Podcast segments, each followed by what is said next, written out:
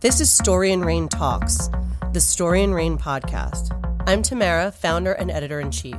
After over 20 years in the fashion and magazine industries, I launched StoryandRain.com, a digital fashion, beauty, and lifestyle publication where we're bridging the gap between reading a magazine and shopping its pages. On this podcast, you'll discover the emerging trends and tastemakers that matter right now. As a catalyst for creativity and through candid conversations with our community of cultural arbiters, we're your resource for discovering today's most interesting people, projects, and products. And we'll explore the origins for game changing ideas and careers. With our high low approach to style and the belief that there's magic in the mix, we're going to inspire you to live your most stylish life.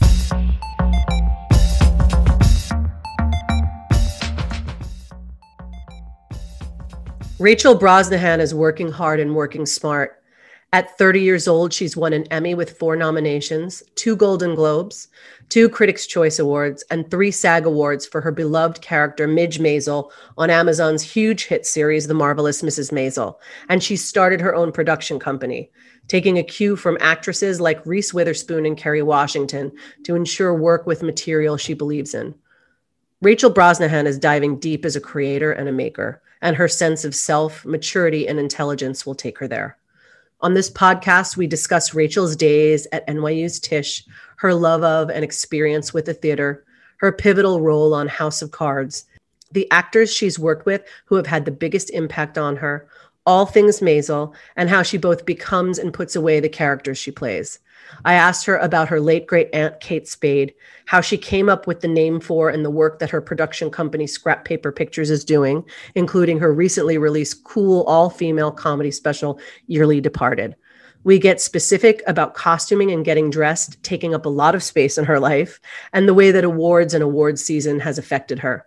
We talk about her love of New York City, how she's powered through the pandemic, some of her favorite things, and more. Please enjoy this episode featuring Rachel Brosnahan, someone I was truly impressed by and thrilled to get to know. Hi, Rachel. It's been three very successful seasons of Marvelous Mrs. Maisel, the series everyone loves to binge watch. As the star of TV's most binge watchable show, I think people would love to know what you've been binge watching this year, this year of stay at home entertainment consumption. I feel like I've talked so much about my my uh, binge worthy shows, but I'm um, they may not be the highest brow. But I, I have primarily been watching the Great British Baking Show and uh, and Survivor and uh, a History Channel show called Alone. Succession was in there as well, which was also highly binge worthy. But oh. I, I appreciate uh, uh, skillful reality television contestants in this moment as an escape. you have absolutely you have your own production company and we'll get into that a little bit more later i'm curious to know your thoughts on the current state of television and its programming big question yeah. i'm excited by the current state of television um, there are so many shows and so many different platforms and a lot of new space for new content creators. Um, it feels like there are television has found the way to take bigger risks than our um, film companions in the industry over the last couple of years and there are so many more women and and women and men of color making projects and uh, and i think we are the we as audience members are the beneficiaries of all of this creativity. At 30 years old it's very impressive that you've established a production company already with fantastic projects underway including amazon's yearly departed re- releasing on december 30th very soon uh, yeah. 2020 did you always know that you wanted to tell stories in more ways than one both in front of and behind the camera not always. Um, I was primarily interested in acting for many years, but over the last couple of years, I've been really inspired by other actors making the move into producing and taking taking the reins of their careers and um, and being a part of making choices that excite them. And I also found myself in a similar position to many of these other actresses in particular, where despite a certain degree of success, I was still feeling frustrated by the kinds of roles that were available to me and found that producing was a path towards being a part of creating and developing those projects. Um, and on top of that, I've spoken about this quite a bit, but the question I've been asked the most in the last couple of years, which is such a privilege, is what do you want to do next? Right. And I recognize that I'm in that position because of so many different people from casting directors to directors to agents and managers and producers who took chances on me when they didn't necessarily have a reason to believe that I could succeed. And they took that leap and and some of those leaps have been projects or have yielded projects that changed my life and the course of my career. And so another part of wanting to step into this position is being able to to pay it forward and and also use my platform and my privilege to be able to say yes that magical yes that mm-hmm. sometimes is the is the thing that that is needed to throw open the door for someone else and and give them the space to to spread their wings. Who are some of the other um, entertainers that started their own production companies that have inspired you? Viola davis. Yes and Reese Witherspoon. Yes. Um, Kerry Washington. Uh, there's so many. I've, uh, but but Viola and Reese in particular have really taken the bull by the horns and have and have been very open about their experiences. Like I've poured through interviews from both of them, um, listening to them talk about why they made this move and what's been exciting for them about it, and and we're obviously a very young company. Yes. um, but I'm really excited to grow with my producing partner, Paige Simpson. Your production company is called Scrap Paper. What uh, what is Scrap Paper's creative north star? What characteristics are you looking for in the projects you take on? So, Scrap Paper Pictures is the name of the company, and we are excited by artists.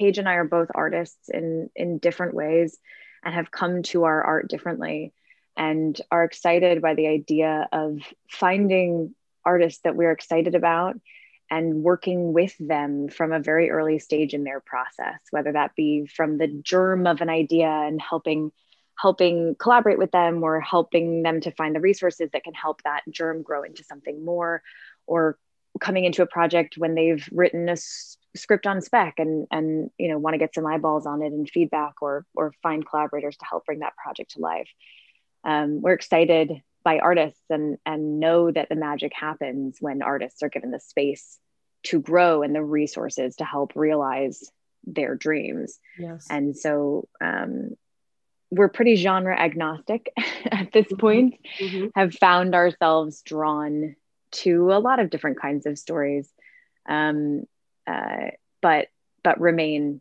interested in in the collaborators on those projects. Was timing important to you? Did you want to get start started producing right away? How did scrap paper pictures come to be exactly? So uh, it it came to be through a conversation about a, an opportunity for a first look deal with amazon on the television side. I'm um, so excited to hear about that yeah. And so that was that was kind of the jumping off point. That made it seem like something real. Yep. and then uh and then around sorry time is a flat circle after this year. I feel like all years are blurring together. So forgive yes. me if i'm getting some of this timeline wrong. But, but i think around that same time i first read the script for i'm your woman. And Jordan and Julia gave me the opportunity to step into this role as a producer for the 1st mm-hmm. time. And so it all happened very organically. Um, I met Paige in the fall of 2019, and uh, and we we fell into lockstep right away. Perfect. What's behind the name Scrap Paper? it's a it's a really lovely story. Um, so I uh, I grew up in Milwaukee, Wisconsin. Well, I was there till I was four, and then moved to um, the suburbs of Chicago. But uh, my parents lived next to an artist, um, and he was really um, sweet to my mom while she was pregnant with me, and really interested in in um, in what kind of person I was going to be. He was very interested in numerology and uh, and Buddhism and and Zen living, and he would tell my mom a lot that that he felt like I was going to be an artist. Wow! And this is before I was born. wow! And um and and as I said, he was an artist, and he used to make these these pictures, these um these beautiful pieces of art out of often torn up pieces of paper mm-hmm. that he would that he would put together to make these beautiful images of sunsets and and animals and um, and people and and his art is so beautiful and he used to send me a piece of art twice a year every year wow. Uh, on my birthday and over the holidays and so the name of the company is really an homage to him because it, it that receiving that art twice a year was sort of a piece of practical magic in my own life. I have never met him in person um, and have found him very inspirational from afar. That's very interesting. Um, speaking of scrap paper, do you have a place where you record your ideas, your own ideas for producing and ideas for characters? Do you, you know, keep notes on your phone or have a journal? Yeah, I'm a very um, a tactile person. So i i have many notebooks. I take i take copious notes and love um, love the feeling of a pen and paper in your in your hands. But then the issue with that is that i can never find them when i need them. So so sometimes sometimes thoughts and ideas and notes disappear for years at a time and and reemerge and regarding ideas how do you develop your ideas and characteristics for the characters that you play? Is there a ritual that you have? Not really. It's really project to project. I found myself challenged by characters who are so vastly different from each other, especially over the last couple of years, and have challenged a lot of the ideas about how I thought I liked and needed and wanted to work. So, coming out of drama school, my approach was mostly from the inside out, figuring out who someone was on the inside, what made them tick, the things that made them who they are.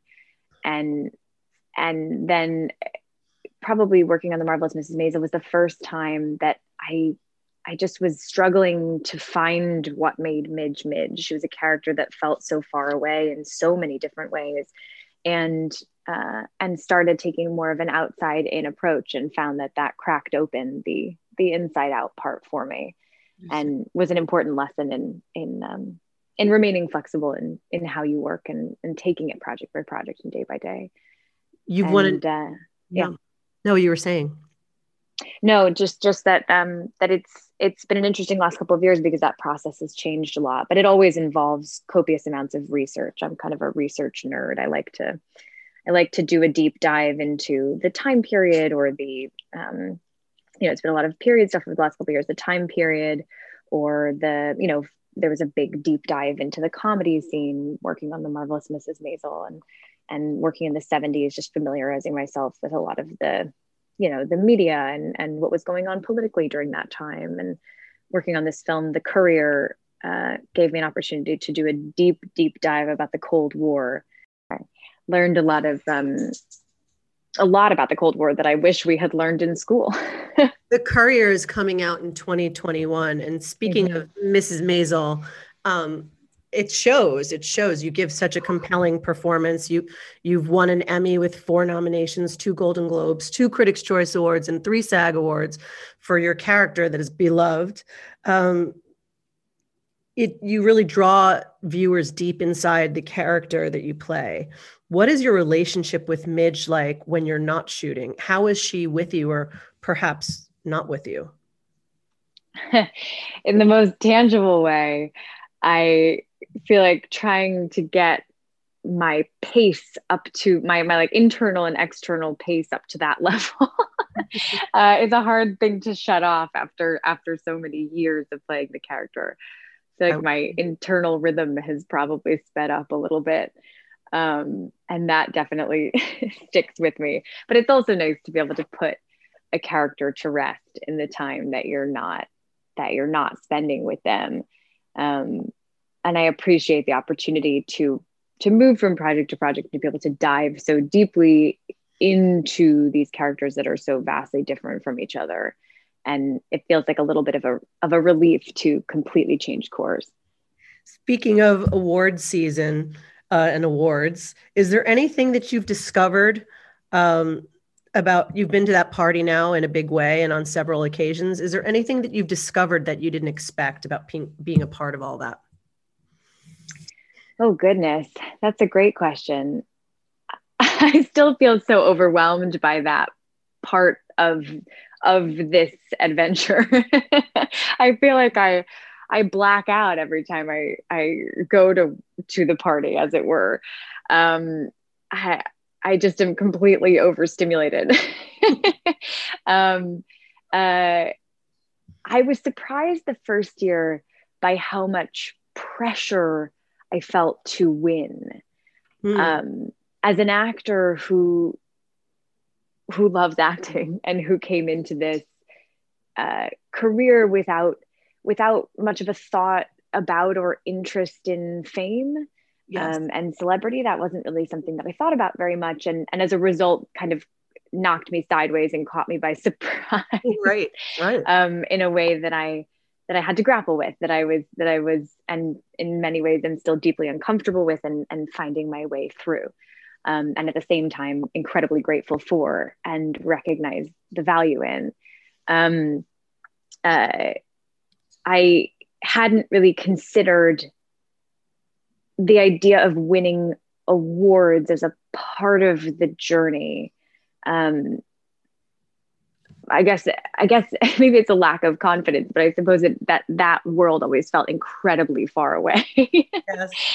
And uh, and so when we were so fortunate during the first season of the marvelous Mrs. Maisel to not only be a part of this show that we loved and that was such a joy to work on, from day to day to day, we were not only fortunate to love this project, but to, to love a project that also found an audience because those two things don't always happen together. They more they don't yes. more often than not. Right. You can love a project that never finds its voice and never finds never like finds its viewership. Yeah. Um, uh, and you can you know the i haven't had this experience but the opposite has certainly been true for people i know where a project they they don't enjoy and doesn't fuel them and feed them and finds a huge audience you know both things can happen but they rarely get to happen together and so um so having not really considered that space very much i was surprised by how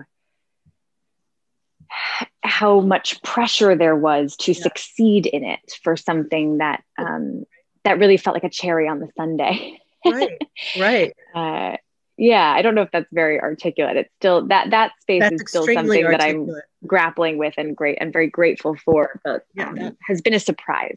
Yeah, that makes a lot of sense. Costuming and getting dressed takes up a lot of space in your life right rachel? Yes particularly on Maisel and getting dressed for all those previously mentioned awards season, red carpet, press, all of that. How do you feel about clothing and accessories? Your aunt was the late, great Kate Spade. Does an affinity for fashion run in the family and through to you?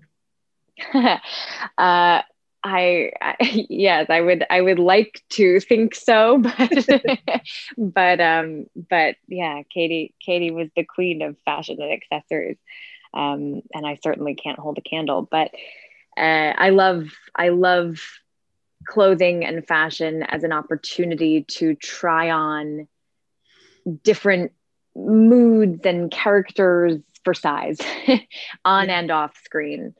Um, fashion is such a fun form of expression, and I've loved playing a number of characters who express themselves through fashion.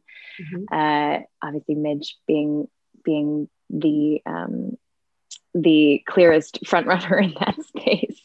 But uh, and i enjoy it i enjoy it in my life as well. I enjoy the opportunity to wear clothes on a red carpet that i may not in my in my living room as it were certainly haven't in the last couple of years. Um, and to to kind of play that character as well. Um, yeah is, i love a good any, accessory love a good color pop Love a good color pop and a good accessory. I'm right there with you. Is there anything significant that your Aunt Kate taught you about fashion or otherwise that you think about? To not take it too seriously, yeah. to have fun with fashion, and to not be too precious about it. Um, uh, you know, Katie, Katie always said that you know there were no there were no um, seasons for fashion that she didn't yes. say it exactly like that i'm sure she said it much better but you know that like feel free to wear suede in the summer and and white in the winter fashion you know the fashion rules are made to be broken and that um uh, something that I always took from her as well is that she always said that if you love something, you should wear it into the ground. That yes. you shouldn't you shouldn't put that beautiful maybe expensive bag in a box and and yes. let it live on a shelf that when yes. you when you love something you should you should love it as as as often and as much as possible that's a good one that is uh, Maisel had to halt production. Can you give us a little peek into what shooting looks like for you during COVID and how it's affected the show and the crew? Yeah, we miss each other more than anything. We were hoping to go back to production in June. And obviously, that wasn't able to happen safely at the time. And so we um, we've pushed and are and are hoping to be able to get back to it and feel confident that we should be able to in January. And we've been doing fittings. I talked to Michael Zegen yesterday. He just had some fittings and got a peek at at some of our new sets. Um, and I've had a number of fittings. The costumes are stunning for this oh. season. Donna continues to raise the bar for herself. Donna's the oh, costume designer, and the hats are out of control. It's a very intimate relationship with a costume designer, right? Rachel? Absolutely. Yeah. yeah. And Donna's the best. She's a real storyteller. She she elevates the already beautifully written stories of Midge and the gang to a whole new stratosphere with the clothes. Her clothes tell tell a story. And then she works with color so beautifully i think. Mm-hmm. uh, on broadway you were desdemona in othello. With daniel craig you starred opposite uh, bobby cannavale in the big knife. I was curious how you plan to continue with theater and how does the stage feed you creatively and as an artist? Mm, i'm itching to get back on stage. Uh, i loved the very different experiences between working on the big knife which was my my Broadway debut in a relatively small part back in 2013, but with this incredible cast, as you mentioned, Bobby Cannavale and Richard Kind and Chip Zien, Marin Ireland, these, I mean, these legends of the stage. And I learned so much getting to watch them work every every night, eight nights, eight shows a week. Um, and uh, and Othello was a completely different experience. It was in a really small off Broadway house at New York Theater Workshop it was an incredibly intimate space. Um, and it was one of the most special experiences I could have ever hoped to have on stage. It was so it was so intimate on stage and off stage. You know, where there was one dressing room and and everyone shared this space with a with a small curtain separating the women from the men. And you had actors like Daniel Craig and David Oyelowo and Finn Wittrock, you know, these extremely established performers sharing space with with men and women playing the the smallest roles in the show it was a true ensemble mm-hmm. and i mm. love that about theater and mm-hmm. i love i love actors at any stage in their lives and careers who embrace that mm-hmm. the best part about working in theater is the the the space for rehearsal the time yeah. to rehearse yeah. and uh and it may it may be even better than when you finally get to put a show up in front of an audience rehearsal wow. rehearsal is my favorite part of working on any production um, but there's nothing that competes with the magic of theater right. the relationship that you have to an audience right. it's a different show every single time you do it and it becomes this this live thing that that shifts and changes and grows over the course of a production and nothing else is like that. Yeah. So i'm i'm desperate for theater to come back. We can't wait to see you um, on broadway. Your role back to tv for for a bit. Your role on house of cards was, was pivotal. How did you feel going into that project? Petrified. um, I was uh, 20, 21, um, 21, I suppose, when I started on the show and was only supposed to be around for an episode, maybe two. And, uh, and I'm so grateful that this part grew into an arc that changed me as a performer and um, and was so uh, was so foundational in my it, it, was just it was such an important part of my of my journey as an actor and as a person. Um uh but yes i was petrified. I i was working with some of the most talented and experienced folks in front of and behind the camera not even working with just surrounded by. Yes. Um and i'm so grateful to have had a the the most the most lovely and kind and talented and generous scene partner in Michael Kelly. We spent 3 years working together and and I I can't I can't imagine what that experience would have been like without his encouragement and support. And going back to your 20s and late teens, what do you cherish most about your days at NYU's Tisch? Oh, getting to live and work and study in the city all mm. at the same time. It, one of the challenging things about that time, and especially about that time in any kind of art school, is that you feel like you're turning yourself inside out, that your guts are on the outside, and it's an incredibly vulnerable and scary and and electric experience. And a lot of the times that experience happens in a bubble you know most college campuses are are on you know beautiful tree lined plots outside of big cities and i loved getting to um, getting to study and also simultaneously work and and live in this city that i love so much and then to get to stay in the city after college you and the people. I mean, I'm still so so close with so many of my college friends. That's a wonderful thing. You've worked with a lot of talented people at this point. Which actors that you've worked with do you think have had the most impact on you and why? Mm.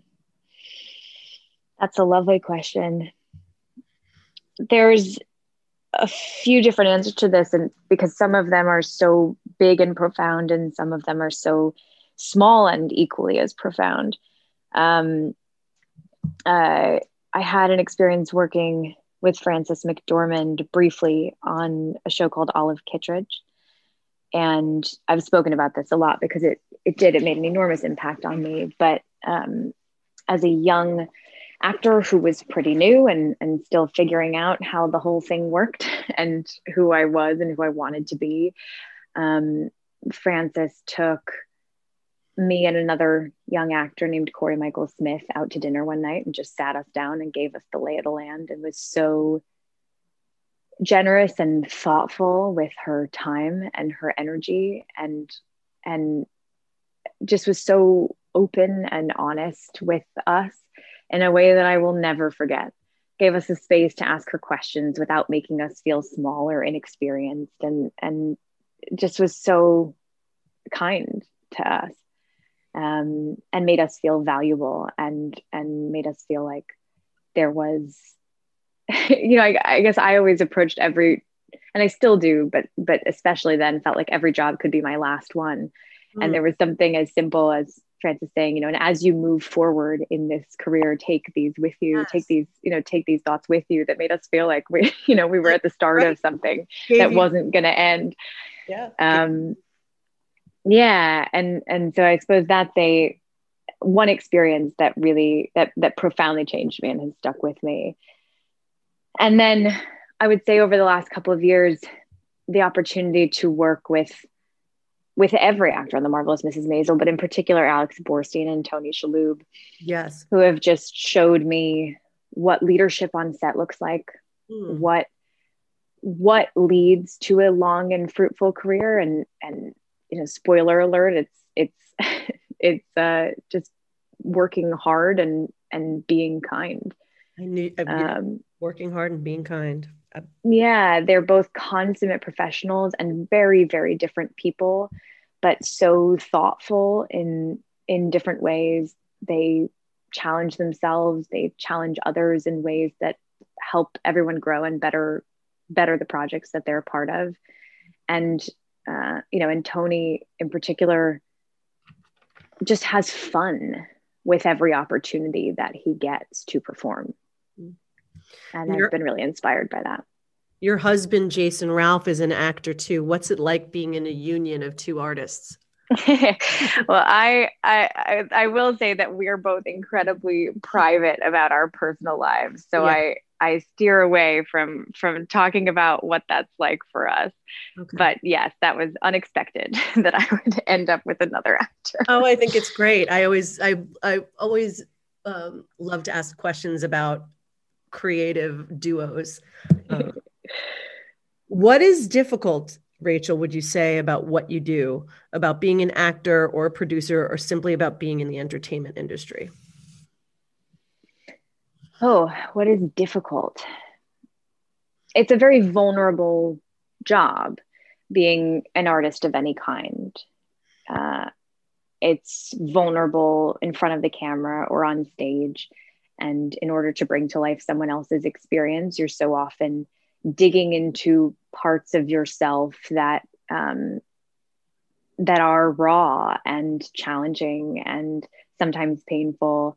Um, and uh, and I often find myself using the word exposed.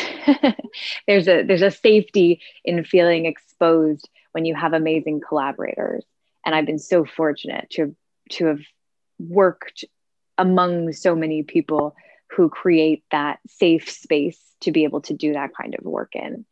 Um, and then there's a vulnerability in in uh, in having parts of your life parts of who you are in your private life public mm. um, that's a piece that that i suppose i never thought about i've heard so many people say to other people not so much to me but i've seen so many people say when performers talk about that as a challenge that like you signed up for this you asked for this. But you also don't um, know until you know right? You that's right. i think you just you can't possibly know what what exactly it is that you're signing up for especially when i think most people do sign up to to perform and and don't really think too much beyond that. Um, as a really private person i i find that part very challenging I'm Your Woman, which you star in and produce, was released earlier this month. What led you to the project and what did it teach you about motherhood? Hmm. I read the script back in 2018 and was really moved by Jean's journey from a quiet woman who's been locked inside her head um, into someone who has not only taken control of of her own life but recognized this power and capability inside of her that's been there all along. Um, and with regards to motherhood i am so grateful to filmmakers like julia who are having conversations about motherhood that that haven't been represented on screen before. I didn't know that that um, women's struggles with infertility and, and miscarriages in particular can lead to a form of PTSD. Mm. I didn't know that because we don't we don't talk about that kind of trauma very often publicly. There are so many quiet women who have who have felt like they have to suffer in silence and and that those experiences should remain private. Mm. And it's interesting because in this moment which wasn't happening when we when we set out to make the film in this moment you have women like chrissy teigen and Meghan, meghan markle coming forward about those experiences and and giving so many women the space to feel seen and heard about their own. Yes. and and that's something that i hope that this film can i hope that this film can be a part of that conversation as well. Um, and also the idea that that you know there's so many different pathways towards motherhood. Obviously jean's is a very extreme example but you know women become mothers in in so many different ways and it doesn't make them any less of a mother or any less of a woman um, or any less capable. But each path comes with its own challenges and they're all okay. Rachel how how were your creative pursuits nurtured by your family? Hmm.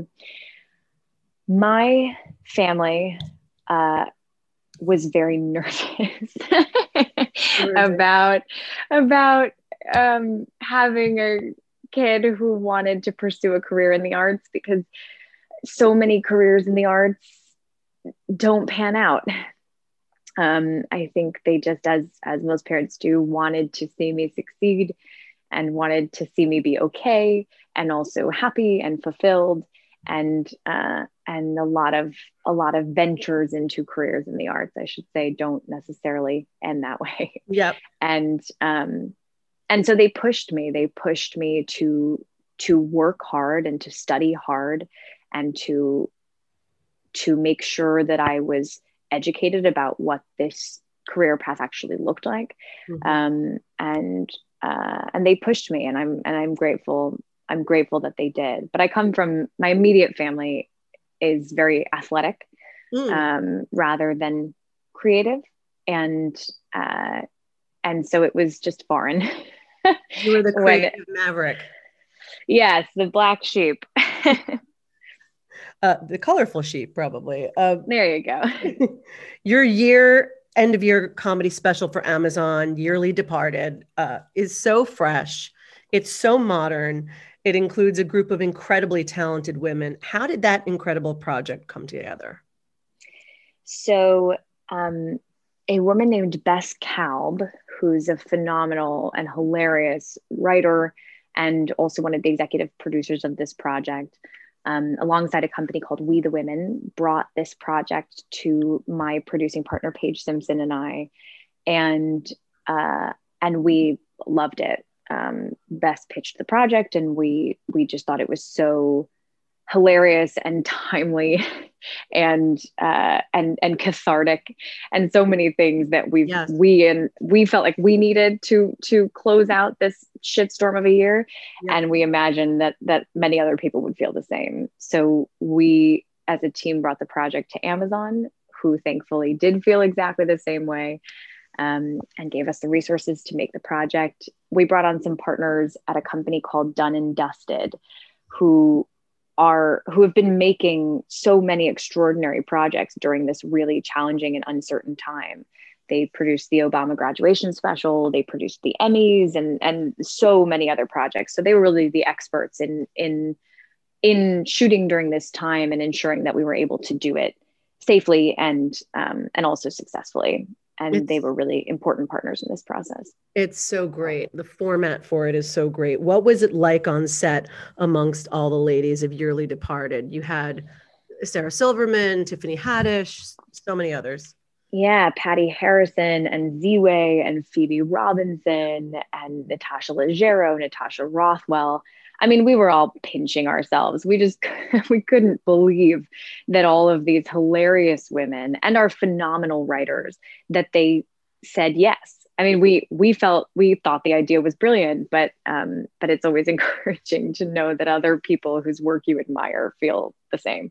Mm-hmm. And they they just, I mean, they took this thing by storm. They added their own spin to each of these these eulogies. They worked very closely and collaboratively with our writers and it was really important to us that we that you know they had the space to make to make these monologues their own as brilliant stand-up comedians and they did.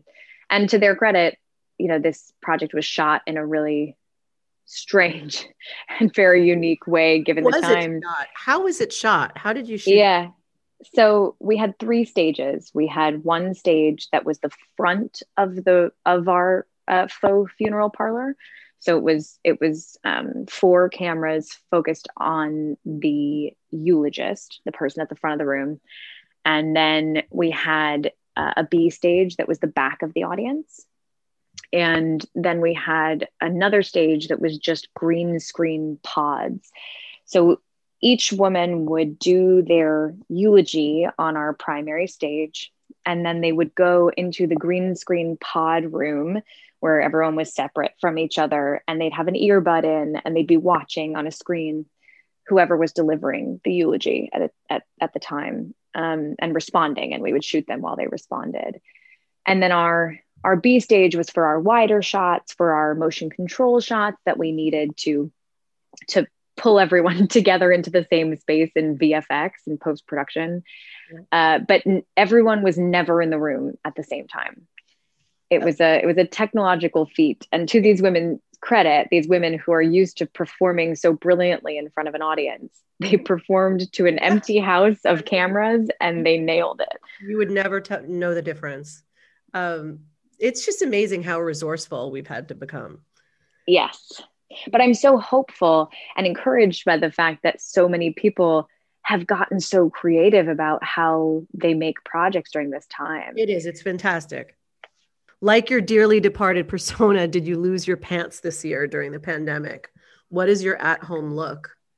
yes, I was very ready to say goodbye and fuck you to pants. um, I have not really worn hard pants, as I believe they're being called these days. Oh, what's since that? March. yeah. Uh, but I do find myself wearing a lot of yoga pants on the bottom with professional attire on the top on my on my Zoom calls these days. Mm-hmm. Like it's been very half and half. Whichever part of you doesn't have to get dressed, you don't. I've gotten some lovely slippers. Yes. Quarantine. Yeah, I have I have a pair of Birkenstock slides. I have a mm-hmm. Jenni Kayne fuzzy ones. It, yeah, yeah, like the year of the slipper too. Sure. yeah, loungewear is making a big comeback. Yes. Uh, what has 2020 been like for you, both personally and professionally?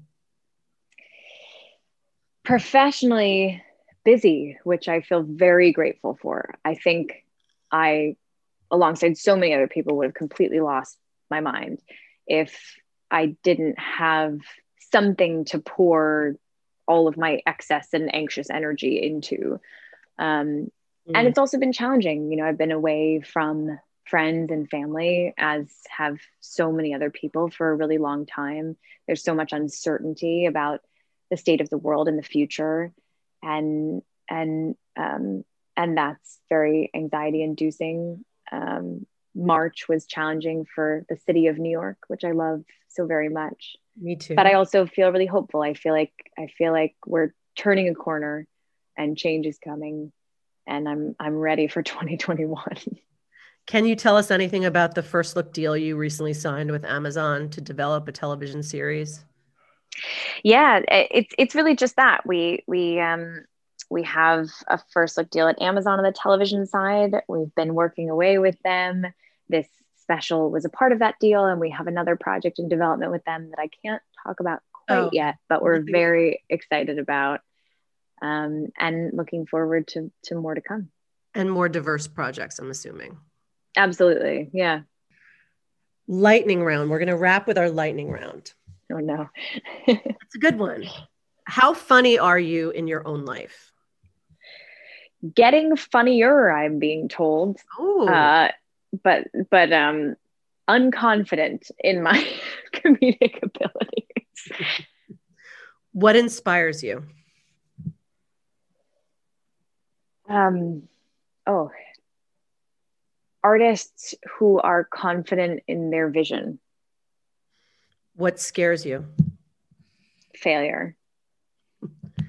What kinds of roles are you most looking to play at this point in your career? Something I haven't played before and roles that feel inaccessible and impossible. What are you reading right now, if anything?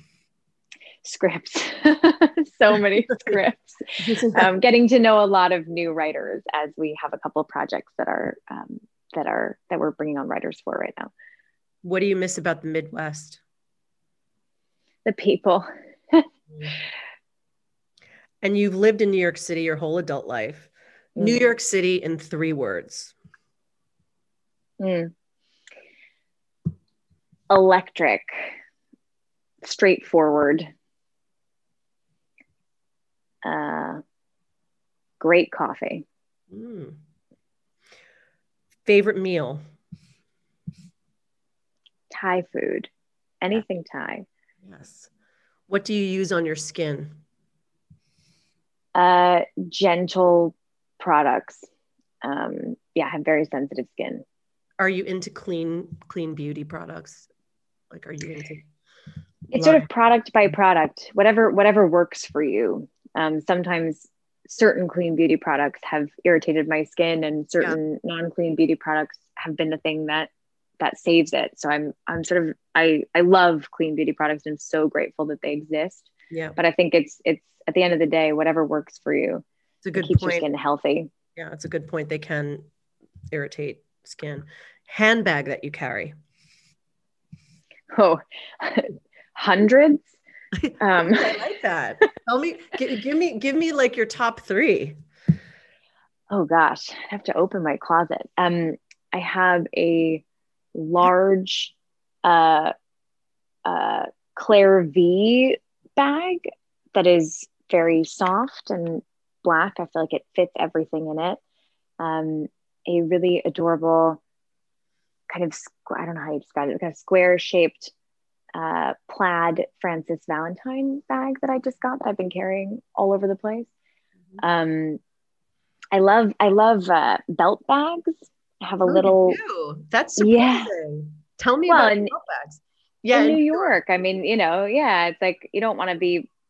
If you're going to walk a long way, you don't want to be carrying a ton of shit. So, no. I have a little little product, kind of bean shaped belt bag that I love. What color? Very much. It's red and black. Nice. Yeah.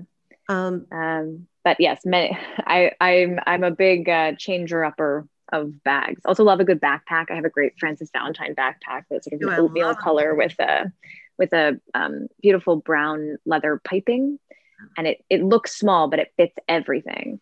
Mm, I love a good backpack. Are you the same way mm-hmm. with shoes or is it just bags? Oh no, the same with shoes. Yeah, I'm an accessories gal. what what what shoes are you wearing right now, or what what do you what do you like to put on your feet for sort of like an evening shoe?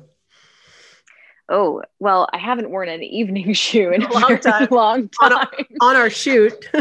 I'm terrified to put put my heels back on. I, I don't it's know if i'm going to be able to walk in them anymore. It's true. Um, it, it, it, something happens. I put on but i was excited to bring my snow boots back out. Yeah. Uh, yeah. I love a good combat boot. Again your combat boots. Who, who i was going to say again i have this pair of frances valentine boots that are also red and black. Um that uh that that lace up that I love. I feel like I wear those every other day right now, especially when it's snowing. Um, a simple like Chelsea boot. Yep. Uh, little. I love a good slide. You know, of just something you can throw on really quickly. I have dogs, so anything you can throw on really quickly to go down and take the dogs out. Um, love a good tennis shoe. Tennis shoes with everything. What do you? Which tennis shoe do you wear? The one that I've been wearing the most is a it's a white leather pair of rag and bone tennis shoes. Mm-hmm. Those and um and just a, I've got a pair of a pair of Vans slide ons that I love. Go to lipstick or lip balm or lip gloss. Olioioso. Oh, I love their I love their products. Yeah, there's an apricot colored one that I like to use as a as a lip, a cheek, and an eye. Favorite way to spend a Sunday or a day off? Mm. Well, pre 2020, uh, uh, drinking coffee in the park with a friend or a group of friends, just sort of that. It feels very New York, but that hours long coffee. Mm. That sounds lovely. What will you do on New Year's Eve and day? Well, this year I'm going to be watching Yearly Departed on New Year's Eve. Yes. Um, yeah, we, we've got some fun, fun New Year's gear. and uh, actually, our casting director, who's one of my very best friends, um, or one half of our casting duo, I should say, one of my very best friends, Carly Fomelant, uh, is in my is in my pod, and so we will be watching together on New Year's Eve. Very fun. Okay, lastly, d- describe your current state of mind these days. Oh, uh, all over the place, just all over. Thanks so much, Rachel. Thank you for being on the podcast. Thank you. Thanks so much.